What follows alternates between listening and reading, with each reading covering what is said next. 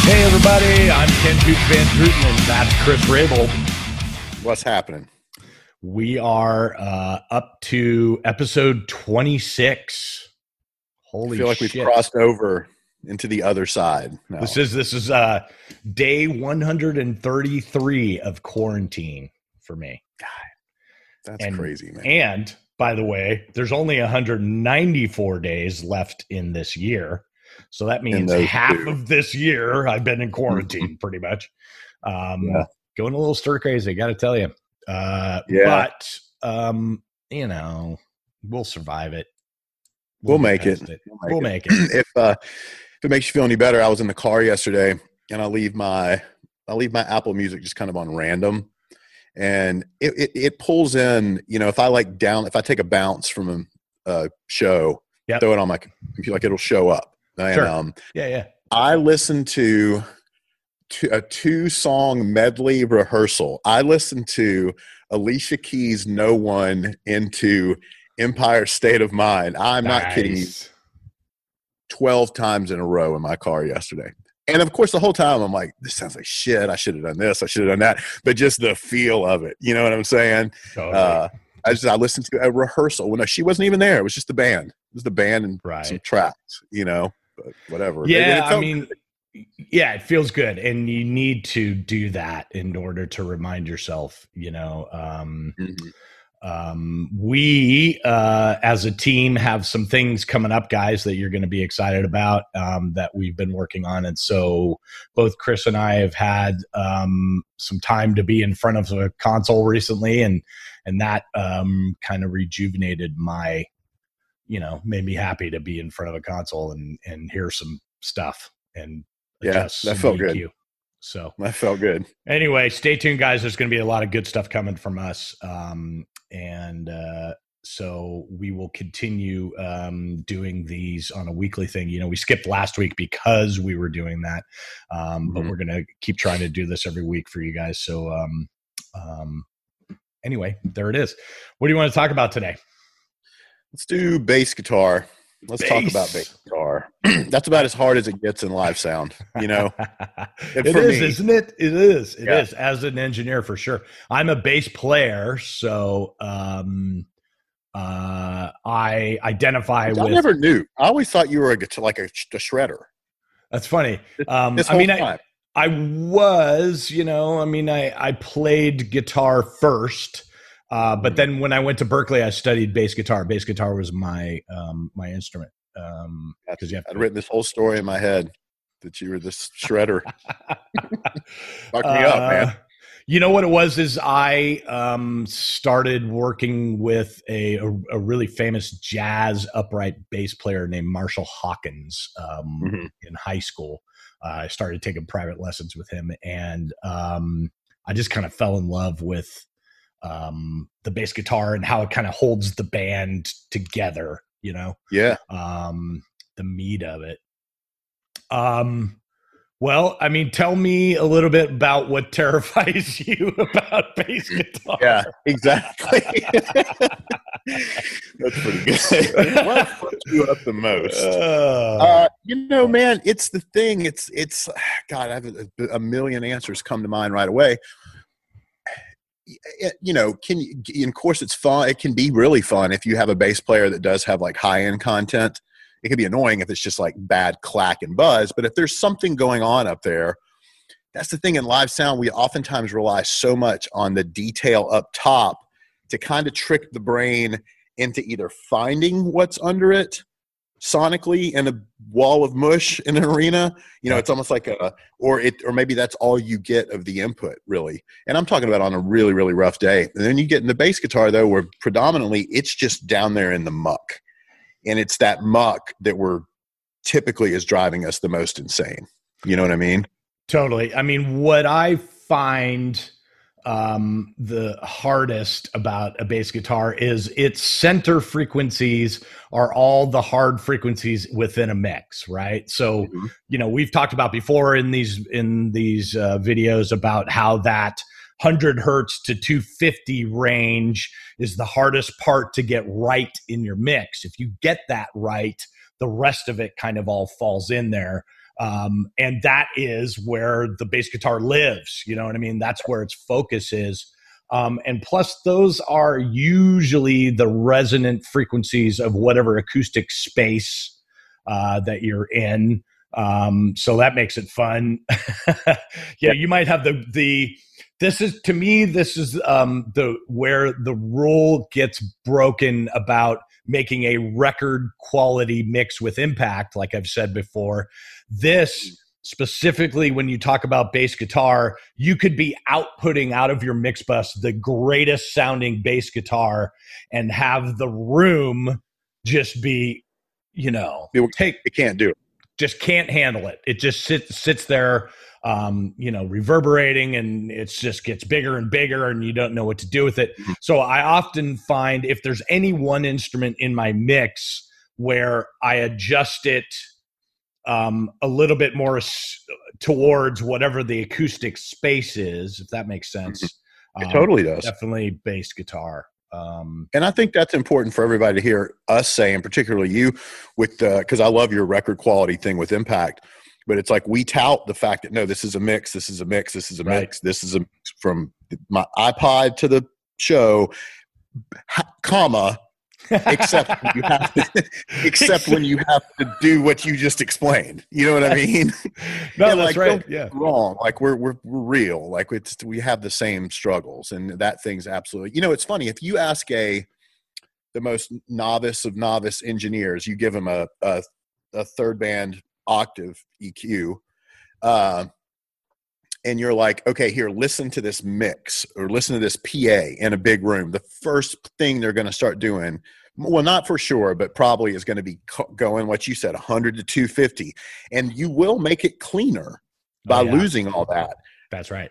But yeah, you know, when you started to speak earlier, I thought maybe you were going to say something where this is the area uh, that takes the most level of acceptance too.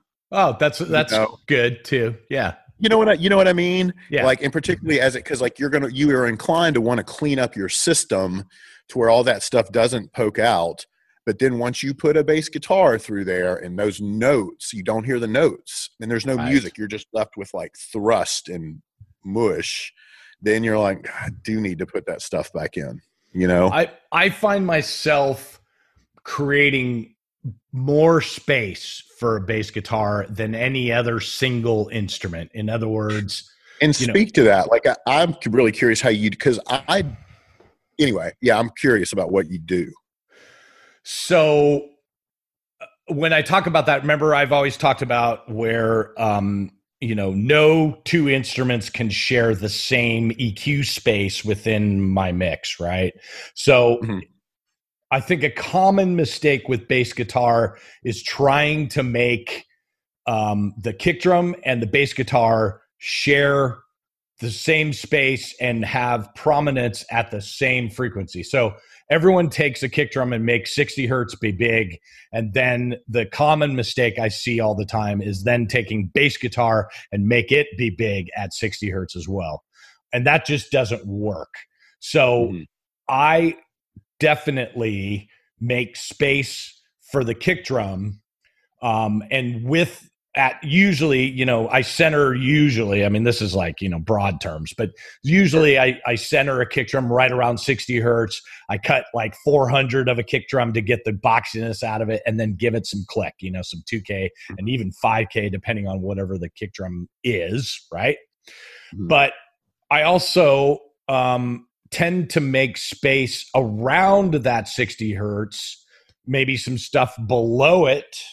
Um, I'm actually cutting a little bit. I've actually boosted some sixty on a kick drum and then below it and in the low mid centered that at sixty and then in below it in the lows, cut, oh, it, cut some at like forty in order mm. to give space for the bass guitar to share that space. Now, for me, it's a It is, it's about the tonality of the bass, right? You know, you have to listen to the bass by itself and say, oh, this bass guitar really sings at one hundred hertz and below. Mm-hmm. So then I look at that and be like, okay, now I'm going to have to create some space for that that um, bass guitar in one hundred hertz and below, because that's really where the meat of this bass guitar is. But there are bass guitars where it's actually higher, right? Like the meat of it, yes. For instance, with, with Iron Maiden, the meat of his tone is more like two hundred, you know? Mm-hmm. Um, mm-hmm. And so I find with Iron Maiden that I use other instruments to take up that space from thirty hertz to two hundred are other instruments, not bass guitar. So mm-hmm. It's just a matter of finding where the focus is. But I always am thinking about The the kick drum and the bass guitar have to work together in order for the emotion of the band to happen. But they can't share the same E Q space and be prominent in that space at the same time.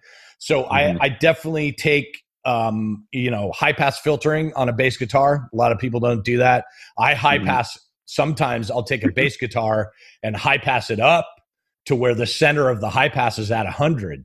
That means mm-hmm. there's still eighty, seventy, sixty. It's still there. Totally. But I am high passing all that stuff. You know, the most common mistake is I see guys with the D I of the bass just leave it alone and don't put a high pass filter in it. Well, that means mm-hmm. that those lower frequencies coming down that D I line are now competing with some of what's happening with your kick drum. Yeah. Does that make sense? So oh, totally. I do make E Q space for um for uh bass guitar to work along with a kick drum.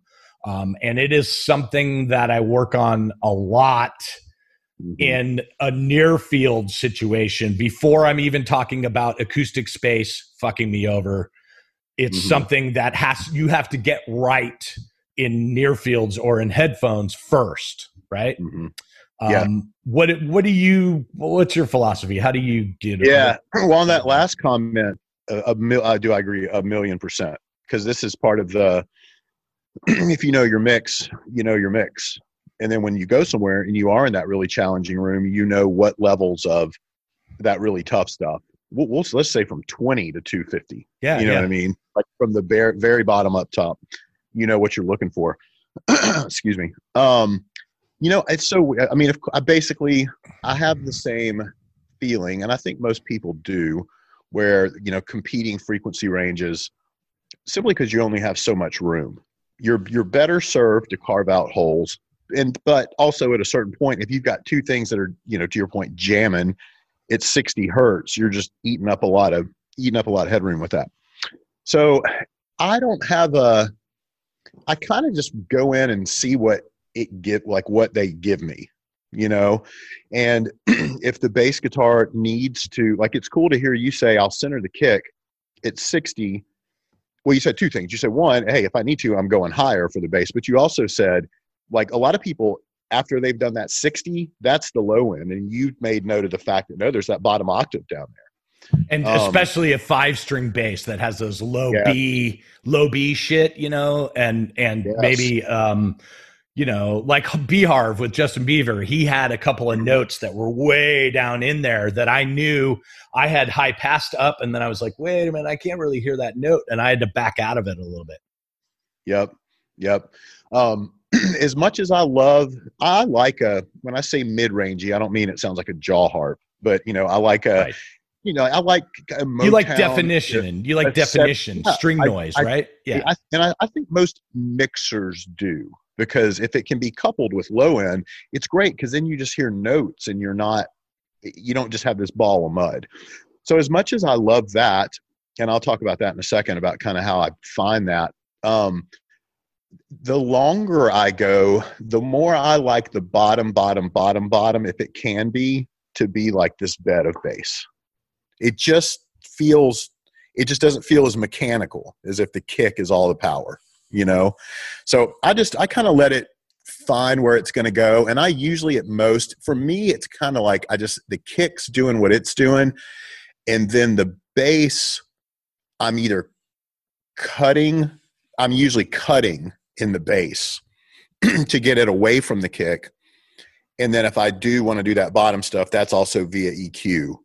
Right. Um, the way that I do that. And then, um, so yeah, it's just a matter of, of making them work together and seeing, I don't know. I don't do, we've talked about it before. I don't do a lot of side chaining.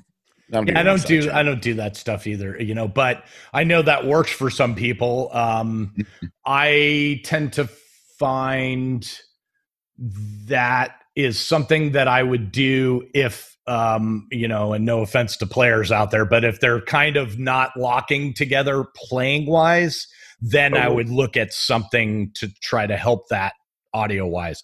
But if I've got good players, I don't really pay attention to that, which brings up the point of tone. Mm-hmm. I think that a bass player that spends as much time honing his craft of making sure that every note on their fretboard is heard just sitting in front of an amp, I mm-hmm. think that is a skill, just like a drummer who knows how to tune his kit well. Um, you know, and so when I run into bass players where before I do anything and start cutting any of that stuff, he's playing and I'm not hearing certain notes happen, yeah.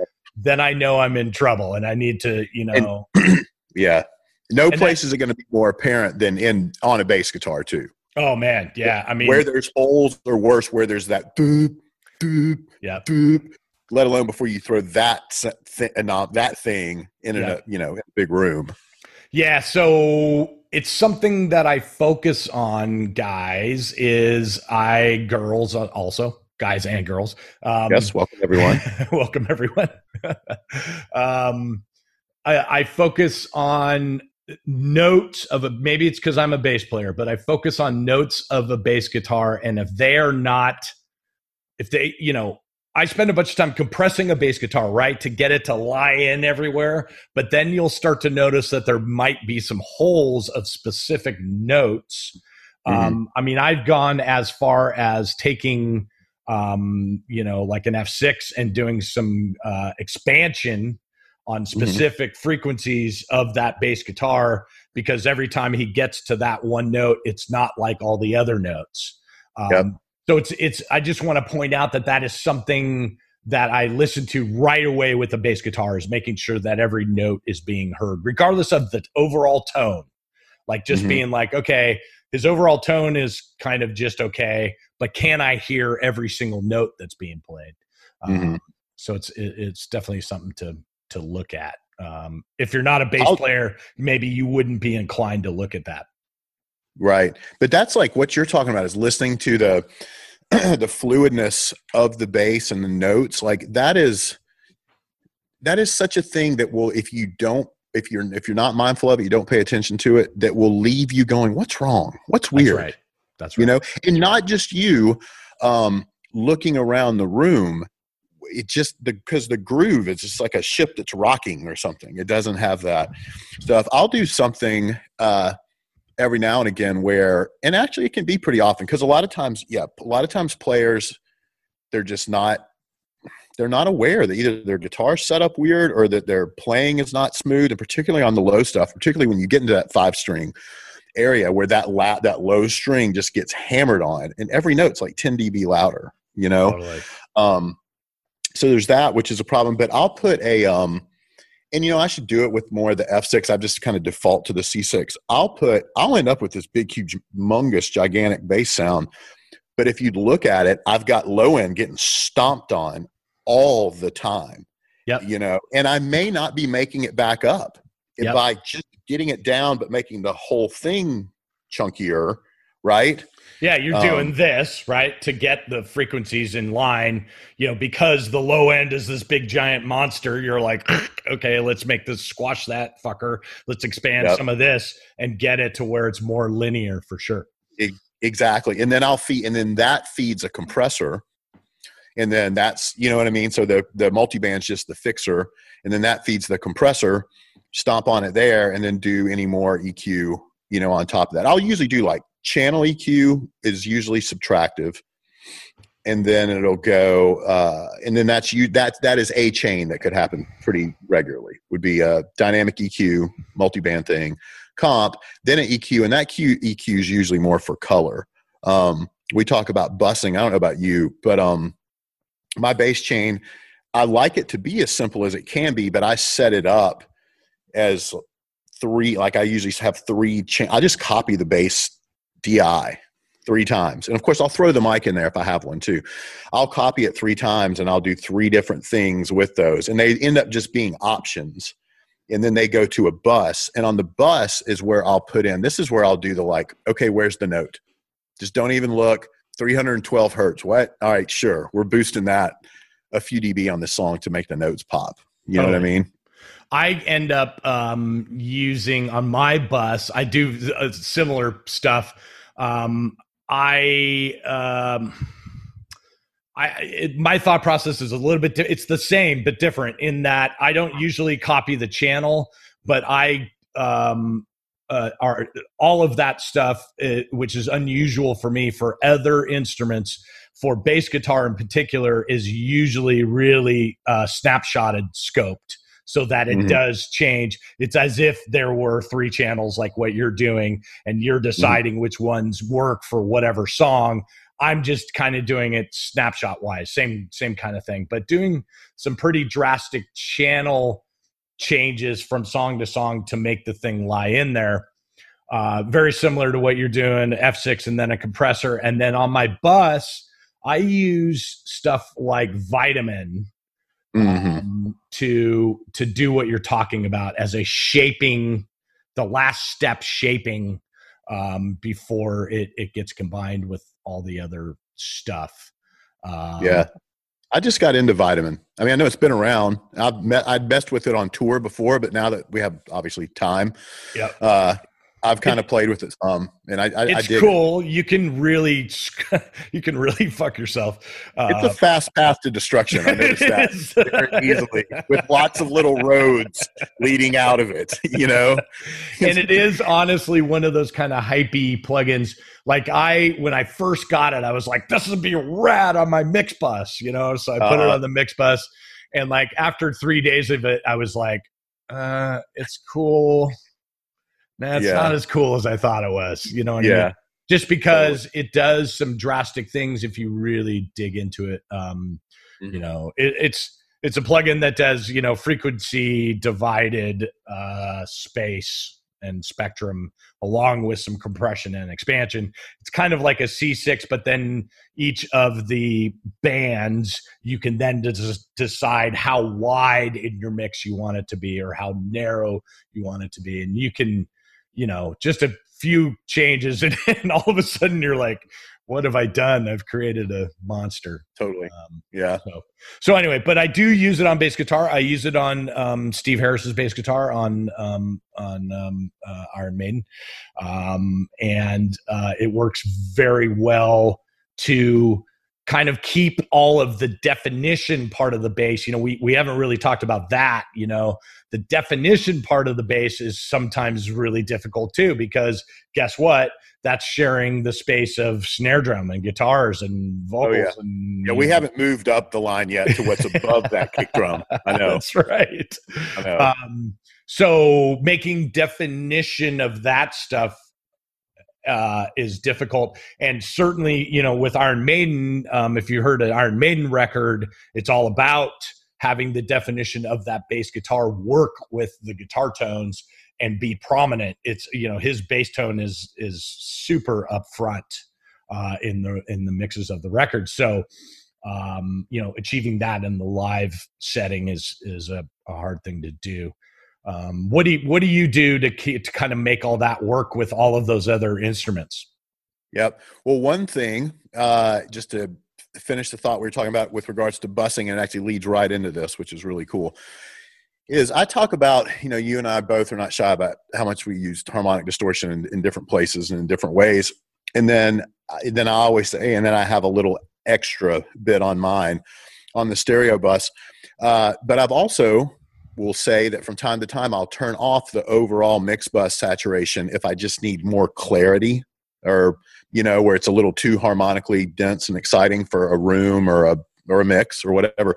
But, um, where I'm going with this is I love what harmonic uh, excitement does to a bass guitar, because it makes it right. Cause it make, it takes all that eighty and then makes it do one sixty, three twenty, da, da, da, da, da, or whatever the intervals are. It makes all that high stuff kind of pop up there. So in the event that I pop my saturation out of the stereo bus, I'll, I have a copy of it, of just the saturation on the bass bus, because no matter what, I want it there. Cool. So it's inactive on the bass bus at most times, active on the stereo bus, turn off from stereo, redo it because I really want to have it. So that's to get to get that definition in the bass. You know, it can be really shitty because you might find, oh, this bass sounds wonderful somewhere weird. Like you said with Steve, his tone's more like two hundred. You might be like, oh wow, I'm inclined to push this, but that's the meat of that's the meat of your guitar. Right. You know, which is a bummer. So I'll do this. I don't usually let my guitar, I, like I'm a, I high pass my guitars quite a bit. I do too. Um, I barely let them have chunk, just, yeah. just into the chunk, you know? Right. Yeah. And I've never, like, I've never mixed a band. I mean, I have like on a one off, I've never toured with a band that had this drop tuning, you know, do I get forty hertz out of my guitar? Like I've yeah, never right. done that. You know, I've never been asked to do that. I welcome yeah. the challenge. I've never been asked to do it. So like my shit is, it's starting like, at least it's going to start at one twenty, yeah. you know? Um, and I'll go up there anyway, cause I'm with you. So it's like, it's kind of like the next thing in line are those guitars. So I'm thinking there was a long time where that thing was always, and you know why? It's cause I read an article about a Jeff Beck record where they high passed everything on of his at two hundred and low passed it at eight K. Yeah. And for years I rolled with that two hundred as like my kind of place, and it served me really well, you sure. know? Sure. So I don't know, for me, it's cleaning that out. And then depending on how many guitar, like if it's a, we did one of these early on seventeen years ago when we started on mixing three guitars. Day, day one hundred ten. Yeah. Right. Anyway. So, uh, if I know I've got three guitars and of course I have a bass, for example, I'll take that guitar bus and I will, uh, E Q it to maybe clean out some low mid, knowing that I need it from for the bass. Again, just shifting your logic up to what's above. So that's it. I'm cleaning out. I'm listening to what's going on in keyboards. I'm listening to tracks, uh, just trying to salvage what happens in that low mid. So I'll get it from the bass through harmonic excitement if I need it. I also, like I said, I'm a proponent of going and finding those notes. I know it might seem like a stupid E Q point to boost at, but man, look for, look from two hundred to eight hundred. Like you'll find something that'll, without having to turn the whole thing up, will make it pop. So I think I just said five different things that I do, but that's the bag of tricks, you know? No, that is. And, you know, it's funny. We do the same thing. Um, you know, uh, that's the thing with bass guitar and the upper range part of it um, is don't look at my A Qs on my console, man, because some of it no. looks like, what is happening? Like, mm-hmm. really, seriously, you centered at six thirty and boosted ten dB yeah. of it? And it's like, totally. yeah, I did, because mm-hmm. that's what makes it glue together with all the other shit.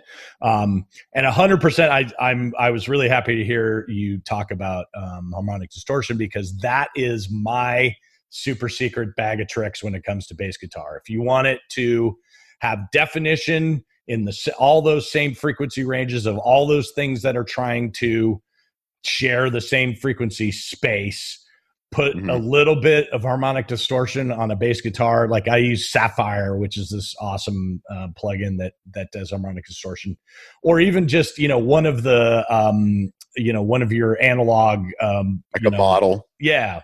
Um, mm-hmm. whatever, uh, Mike Pre kind of model that has harmonic distortion.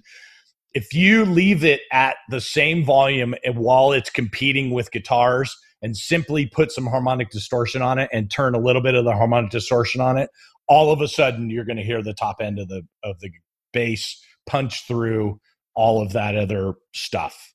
Um, yep. I mean, that is, you know, I we, we were talking earlier about a hard section of frequency range that's hard to get right, the one hundred to two fifty.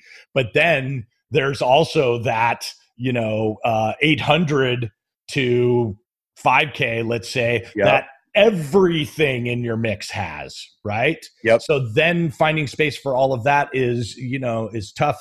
Um, and that's where uh, some of these bag of tricks like the harmonic distortion come into play. Um, yeah, I got to tell you real quick, I'm, I'm grinning so big because you're making me think of a conversation I had with a friend of mine yesterday who is recording a world-class vocalist on what's going to be a mega smash record. And we're talking about high end and he's talking about, he's like, you know, man, I just, once it gets to four K, I'm like, oh yeah. Once it gets to like, and above. I don't know what the hell that is. I mean, my intu intuition will tell me which way to look, yeah. higher or lower. But once you get up there, I don't know what's going on. It's like every frequency range we mix, we're like, you know what really sucks? Yeah. You know, eight hundred to one point two. And it's, you know, there's all those, it's just as you move up and then you get into the, the extremes or the either way. I you're like, I don't even yeah, know what's yeah. going on. But that's funny. No, it's funny because I mean, we, you know, we always talk about like, what's the hardest part of the mix, but you know, to me, those are the two hardest spots, right? You know, I can find space from that two fifty to eight hundred range. Like that's pretty easy for me. Like I can get guitars, I can get keyboards, I can get, you know, those are all the low end parts of those instruments. I can usually get all those to talk to each other and be cool. Um, mm. But when you start putting vocal, guitar, keyboard, playback, uh, top of the bass guitar, cymbals, uh, top of the snare drum, uh, crack of the toms. Um, you know, you, you start putting all of that into the same frequency ranges. You know, my philosophy of no, no instrument can share the same frequency space becomes harder and harder and harder and harder. And the way that I get around it is some of the other things that we've talked about, like spreading things out, you know, mm-hmm. um, with panning and, and that kind of stuff. Um, because remember, you know, I'm thinking not only about frequency, but also depth and width. Um, mm-hmm. Those are, those are the things at the forefront of my brain when I'm talking about, you know, making instruments fit. Um, but yeah, man, that eight hundred to five K is like, ugh. Um, right. There's a lot. That's a crowded room. It's a lot. Yeah. Now, um, some people are probably listening right now. Maybe they just have like whatever their one main band they mix um, or it's themselves. Then you find those other bass players that it's like all it is is low end. It's like, you know, and they'll be like, well, I want it to be warm. And it's like, man, I want it to be warm too. But like or, not or the my favorite one is that all low end and then this weird clackety clackety thing like at the top. Yeah. Yeah. Which is the most unmusical thing that can ever come your way. Like it serves, it, it sounds like a, it just sounds like something's broken yeah. when that's the deal, you know, but when guys come in and like all their tone is, is from like, I don't know, maybe they have sub in it, but maybe not. And then it just like goes to two fifty or three hundred and that's it. And that's, that's like, a cool, that's a cool sound if you're listening to like an Adele record. Right. And it's right. like a really rolled off Rhodes in this really wobbly bass, and it's supposed to create this dark picture, but for for live sound that's that's tough. That's tough, tough when it comes tough. in like that. You know, my focus of the bass guitar is the pad. It is the meat of my mix. It has to be there. It's kind of what's holding together all of that stuff that's above it. Um and and so that getting that Uh, getting that right sometimes means sacrificing meat of kick drum for me. Mm-hmm. Like I, I, um, a lot of guys, you know, there's a lot, you go and you watch guys mix at festivals and it's like symphony for kick drum. It is in your chest, you know, uh, really upfront kick drum, which is okay. Um, but I am kind of the other school. I make the bass guitar be more prominent than the mm-hmm. low part of the kick drum, the moving the air part. I think if you stood in front of my subs, this is a blanket statement, but in general, if you stood in front it. of my subs, mm-hmm. it's sitting there doing this, not this. Uh-huh. You know what I mean? That's good. And, That's good. And to me, that makes a, a more smoother low endy kind of a thing. So I spend a bunch of time getting that low, the really sub information of a bass guitar. I want it to be right and kind mm-hmm. of holding the whole thing together. I'm not using the kick drum to do that. Does that yep. make sense? Yeah. What's your, what's your deal with that? Right. Well, it's like, that's the first thing, you know, that's one of the most addictive parts of live sound is the kick drum. Right. Like the first time you pull up a kick drum on anything that has any sub, like that's a, oh my God, what have I just found moment. So it's hard not to do that. And to be quite honest with you, it's easy to do. Like you at a certain point, you don't even have a sound. You just have this experience, this onslaught coming at you, you know? So, because yeah, it creates impact, right? It creates impact. And that's what we're looking for as a live sound guy, is to yeah. have that impact where it's, you know, making people be like, whoa, fuck, this is amazing. Right. And that's an easy thing to do that with. But to me, it is. It makes more sense to do it with the bass guitar. But anyway, sorry, I didn't mean to interrupt. Yeah, no, no, no, no, no. Yeah, no, I'm, I'm, I'm with you. I, I understand why it happens, and I go there too. I'll end up some nights to be like, because a great kick drum sounds so exciting, but then some nights to be like, ah, oh, fuck, I'm doing it. You know, yeah, yeah. I'm yeah. doing it, and it's easier to do it. Um, I, uh, I'll tell you something that I'll do sometimes that, aside from, I too like the bass to be the the low stuff, but one thing that I do a lot of times in kick drums, it doesn't make them sound as solid, but it helps, is I'll, I cut a lot on kicks at like one twenty-five or one sixty. Yep. A lot of that poof, poof, poof, because that, coupled with the least bit of instability from the bass guitar, gives you that woofy sort of sound. So like, I know you and I are a big proponent in, in uh, plug-in land of using the S S L stuff, and it's hard, like on the E channel, you can't get to that. You can't get below two hundred. Right. So I'm always doing something on the strip. Now with the G, you can do something where you use the low band one way and the top, whatever. But I'm, I'm usually, I'll have like something on the strip if I'm going to cut in there, um, to just further define what that kick is. And so it's not too big, not only in the sub, but just in its overall presence, you know? Yeah, I think any way that you look at this, we are both saying that it is vital to get the kick drum and the bass guitar right and mm-hmm. working together, not against each other. And mm-hmm. that that is a skill, a mixing skill, that you're going to have to spend a bunch of time working on. And there's no real answer because of where different kick drums are centered and where different bass guitars are centered. You totally. have to figure out which is going to be the thing, right? Mm-hmm. Um, or which is, you know, you kind of have to decide. It can't be both. You have to say, okay, I'm going to make the bass more prominent in this frequency and the kick drum in this. Um, and but when you get it right and they are both locked in with each other, um, assuming mm-hmm. you have good players, um, there's nothing like it, man. That whole balance of that low end of your P A being correct, mm-hmm. for lack of a better term, um, there's mm-hmm. there's nothing better than that for sure. And and I think that's probably why both of us don't, all, another reason that we both don't side chain, uh, you know, bass guitar to kick, is because, it, well, to your point, you're like, I will specifically if the guy's not on the one, but when they are on the one in some way, like, that's awesome, man. That's what you want, you know? Yeah, for sure. For sure. Uh, yeah. Well, actually I was thinking about, just in talking about all this, I started thinking, you know, one interesting thing too, that in live sound, aside from what we're dealing with in the room, is you might have particular mandates placed on you from the band. Right. You know what I mean? With regards to, and we'll just say low end in general, but bass guitar, where that, you know, you hear, you're famously certain bands, oh, they don't like any low end on stage. If you go to their show, you are not going to hear the kick drum.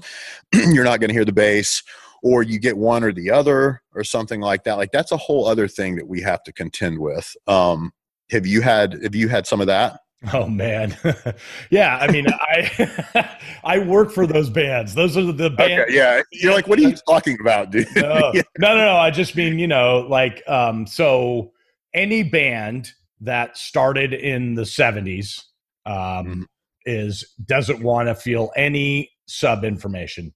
Uh, so, you know, I worked for Kiss and I worked for Iron Maiden, and both of those bands started in the seventies, and both of them don't want to feel sub information. When they start, they'll even, when they start saying the word sub, they're talking, really talking about one hundred fifty and above. Right, right, like, right, right. They'll say, oh, there's too much sub, you know, and it's like, no, you're not talking about sub. You're talking about one hundred fifty and above, you know?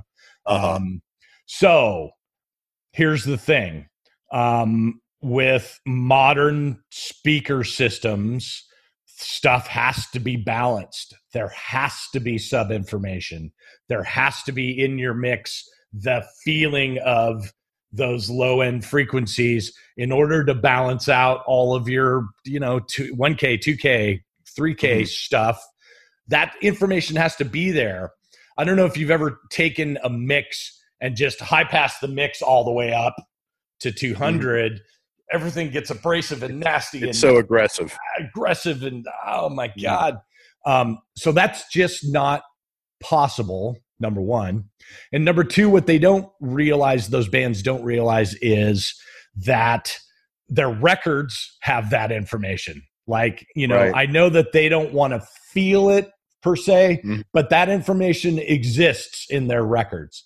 Um, and you're performing, you are at such a place to what you're saying, like there's so much power in Lifesign, power, power for it to be balanced. You're not even trying to have a big sub show. You're no. just trying to keep it in check. You're, you're trying to, um, yeah, keep, keep it in check or trying to, Um, or sorry, keep it spectrally balanced, I should say. Yeah, versus yeah. everything else. Balanced, I think. So, um, you know, I find with those kind of bands, you know, like Kiss, there wasn't really an instrument up there that was making that information. Uh-huh. You know what I mean? Like even the kick drum, uh, Peter Chris's kick drum, like didn't have a whole lot of sixty in it. It was way more centered higher. Like, you know, mm-hmm. one hundred or one fifty was the mm-hmm. center of his kick drum. Um, and Gene's bass guitar was like, you know, uh, mostly distorted, growly kind of shit and nothing like below one hundred. So that mm-hmm. information didn't doesn't exist coming off the stage. And so you you then have to manufacture it because it has to be there. Um, mm-hmm. And so uh, in several cases with these bands, I have, um, you know, used low air or, you know, one of those R bass or whatever right.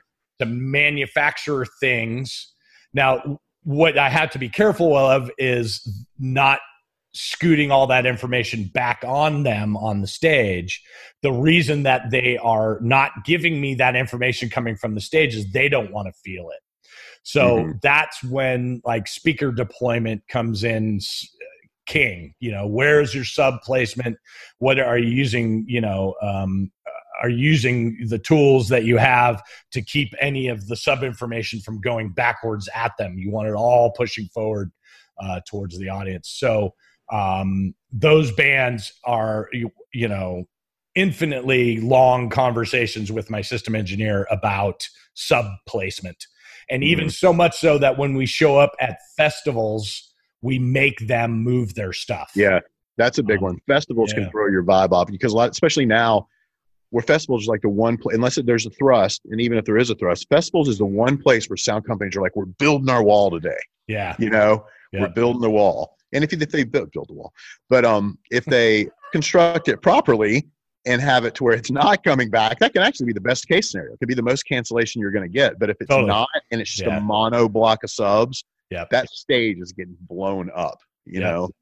Like we usually, um, you know, Mike Hackman will get a sound vision file of the festival shit and look at it and see what the prediction of what's happening with the low end and say to them, no, no, no, we got to move your big block of subs and split them up and have subs all the way across the front, you know, whatever.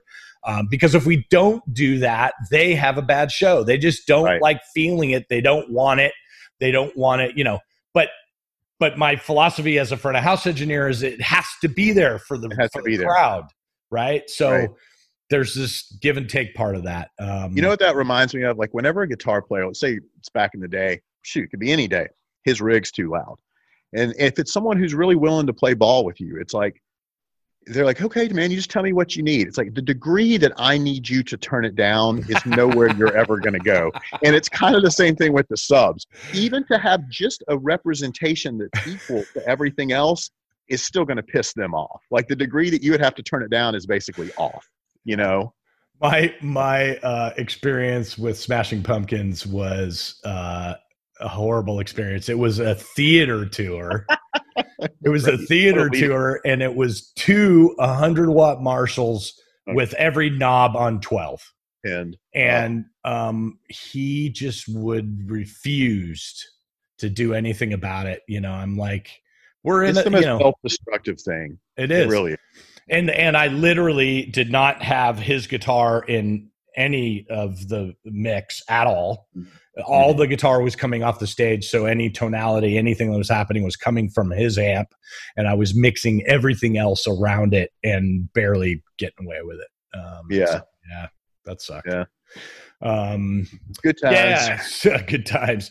Um, I mean, I know that you work with a lot of bands that want that low end. Do you find that um, there are bands that you've worked with where they want to feel it on stage and you not have to help the monitor engineer to get that? Uh, have you had that experience? I have, uh, you know, because for me, just because I was primarily a rock mixer early on, I, the guys wouldn't complain, but they were just like, you know, hey, it's just booming, or but it, they would ebb and flow with it. So I didn't come from the world of expecting people to want it. So it's almost like when they want it, you just don't have to worry about anything. You know, right. you can kind of, you can let it go. Um, I have had some kind of curious clients though, where, and I'll just say it like with Bruno, he, of course he wants it slamming. I mean, he wants it to be, he's an, I'm not going to say audiophile, but his hearing is, is of that. Yeah. So he wants it balanced, but he wants it slamming. He doesn't want the club effect. But I, strangely enough, on stage, he kind of doesn't want too much. Interesting. And uh, yeah, he, he um, before the last tour we did, it was somehow I had negotiated to where I could get a wall of subs. There were going to be twelve of the, what are the Clair C P two eighteens? Yeah, C P two eighteens. Those guys, those months. So twelve of those in a wall is devastating. Yeah. But they were, it was going to be cardioid, or it was going to be. Um, Actually, there wasn't going to – I don't think we were going to do any uh, cardioid type thing with it, but we were going to steer it appropriately. Yeah. So we're so excited about it, right? Anyway, Tate had made this plexiglass stage. Even though it was like three quarters of plexiglass, man, his little butt got up on that thing and just like – yeah, so, totally. And he's like, yo, this is not going to work. So we ended up having to cut that down, and in doing that, we kind of have sub-fills on that tour, you know? So that's a thing where the client actually wants it jamming out front, but doesn't want it hitting on stage, you know? But if they don't care, then you're cool. Then you can just let it go. Those are the ones though, where you will get the occasional comment of like, is it hitting out there? I feel like it's not hitting out there. I know. You know? Yeah. And then you're just like, yes, it's hitting. It's out definitely, there. definitely hitting out here, pal. Yeah. Yeah, I know. Yeah. Everyone, everyone's feeling it. So, um, I don't know. We said on here before, when you get into subs and low end, you know, I mean, just, I always say the subs are the black art of, of live audio. Bass guitar is not too far behind. I totally agree. I totally agree. Um, yeah, I mean, and, and honestly, like I said earlier, it is really all about the source. Um, if you have a guy that has really honed his craft and, and uh, in his, in the sense of his tone, not just his playing, um, then, uh, you're very lucky, uh, because most, I would say most guitars, even professional, uh, bass guitar that I've worked with, with a lot of bands, the tone itself, uh, is secondary to what the player is thinking about. Mm-hmm. Um, which is weird to me. It's like, you know, why you spent hours in your room, like woodshedding to be a player. Like, why wouldn't you spend a bunch of time worrying about what your tone is, you know? Yeah. Um, and one there's thing we some, haven't some that are, you know, some that are, but there's a lot that that aren't. That aren't. Yeah. And people that you guys would be surprised to learn that don't have great tone. Um, and then when you throw in the spectacle aspect, and especially when you throw in movement, you know, we talk about hitting that low B when you're running and it's the furthest one with the lead. Yeah. do, do, do, it's easy. Those levels kind of jump all over the place, you know? Yeah. Yeah.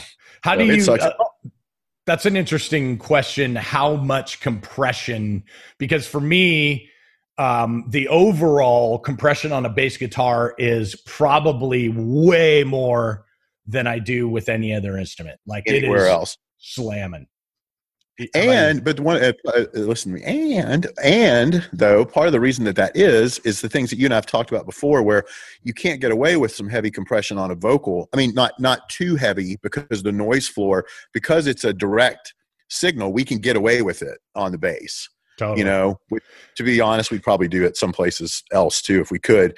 So yeah, I will do if it's if there's just one compressor on the bass. Um, or just like one channel, it'll probably be, God, I'm glad you brought this up. Um, it'll pro, it'll be hitting pretty good.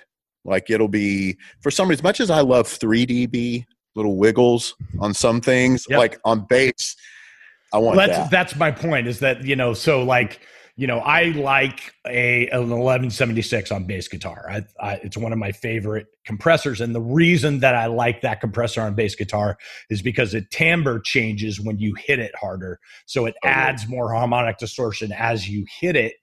Um, mm-hmm. And so I find myself um, with a vocal with an eleven seventy-six, just tickling it like what you talked about, you know, three D B right. and stuff. But on a bass guitar, man, I'm into twelve, sixteen, eighteen. I mean, I'm right, yeah. that gain reduction because I mm-hmm. like it to get growly when I'm re- when the guy's really digging into it. Um, so yeah, it's a, and, and also, you know, with that much compression, you know, when he's playing, it really keeps them in check, the player in check, you know, when they're really digging into it and when they're playing softly, you're kind of getting the same kind of levels coming from them. So, yep. I'll say this before we can leave this, uh, when it comes to bass, if I have all my toys and I can have all my tricks, I do a thing where it's okay. You know, when we think of parallel compression, of course, everybody immediately thinks of drums, and, um, that it's, you want that you want to retain the dynamics. Jesus, sorry. You want to retain the dynamics, and you want to either raise the R M S or just have something else exciting sitting underneath it with that squash bus, right?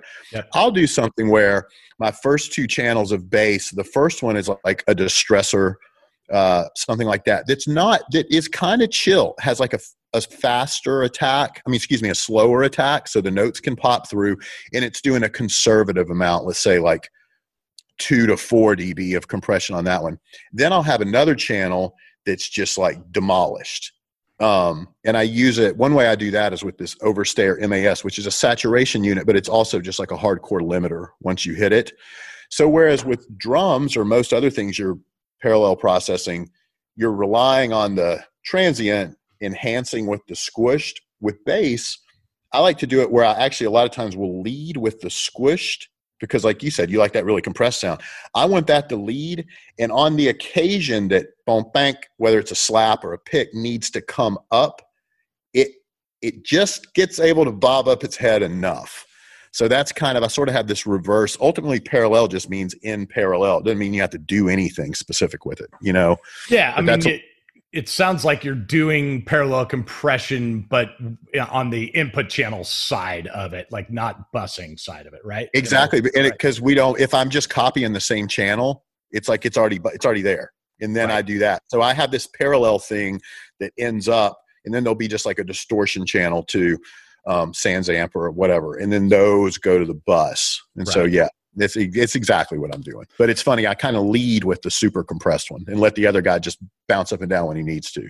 Totally get it. Totally get it. Um, do you, I uh, know because someone's going to ask, uh, what, how do you manage the latency of all of that? Or do you yep. worry about it at all? I do. Uh, that's why I will copy. Now, again, if I have, in the rare event, it's like a couple D Is, or when everybody tries to give me pre and post, I'm like, okay, what are these really? Yeah. Because a lot of times, what do they sound like? Yeah. Yes. And a lot of times the post combined with the pre will phase out. Uh, if it's in, like guys, just, they, they really don't think about their signal flow sometimes. So if I can, that's why I'm just copying that channel. So my thinking is there's my time domain. Everybody's the same. If it's me and on my tours with all the outboard, I, I'll make a decision.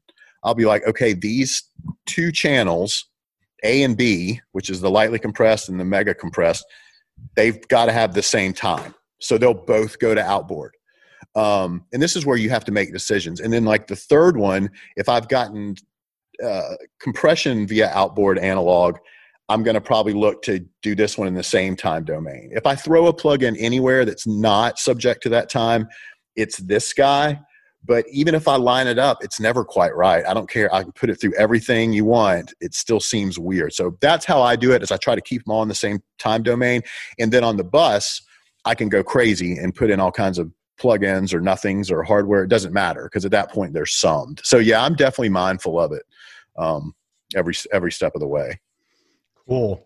Well, we've kind of uh, gotten towards the end here. Uh, is there any last thing you want to talk about with bass guitar, or are you good?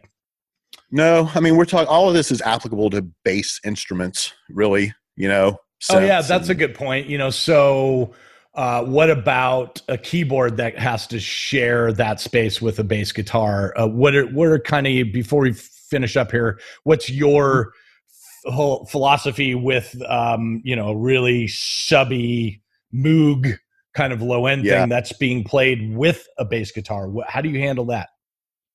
Most times the way I handle it is that's often like a keys three kind of thing. That's uh, that usually it's not, unless you have a band where it's like Moog and bass guitar all the time, in which case you really need to put some thought into it. That that, that input is the, you talk about don't look at my E Q. Like I'll, I'll get that. I love a Moog that's got all the harmonic stuff and it's very clear. I hate uh, like a J D X or something that's just like that's oh, just forget it. You're done. You're doing that for yourself on stage. No one's, it's just you're creating garbage. But um, I'll usually just look for something that sets it apart and jack cool. that. And that signal just kind of is what leads it. So yeah. that my, if my bass has been the anchor of the whole show, and now that's in there, I want it to know that it's in there, but I've already established what the anchor is. You just, yeah. you know what I'm saying? No, absolutely. So it's, it's, it's funny. I do the same kind of shit, but uh, you know, uh, I tend to high pass. I'm going to get, but every musical, yeah. every musical director yeah. that watches this is going to be like, oh, I'm not working with Pooch, man. He's fucking yeah. me over. Um, no, but I mean, yeah, I tend to take a really low endy subby uh, mm-hmm. keyboard and high pass it up and let the bass guitar take it. But what's funny about that is a, I get a lot, a comment, they'll come out and be like, oh man, listen to that full low end of that Moog, man, that is so badass. And I'm like, it's not the Moog, it's the bass guitar, but all right, it is. Cool. You know what I mean? You've just, they all live together. And that's like, when we were yeah. talking about guitars and bass, I mean, you get that big crong and your guitars sound huge. They sound huge because the bass guitar filled in that bottom thing, totally. You know, and you're, you're doing the same thing. You're giving them whatever they need right. from the Moog. And then, but they're really hearing the yeah, but they're really hearing something else. Yeah. Uh, anyway, ah, well, all right. I'm not going to have a job for a while anyway. So maybe uh, Dude, every musical what director. Is it, what does it sound like? I in might the as well end? Show all my cards. Here you go. Here, Here it are. Is. You now know everything I know. That's it. Um, But, uh, all right, guys. Well, thanks for coming. We sure do appreciate it. Uh, episode twenty-six is in the books. Um, and uh, stay tuned. Lots of good things to come. And uh, stay tuned for another episode next week. All right. Thanks, guys. Take care. See you, everybody.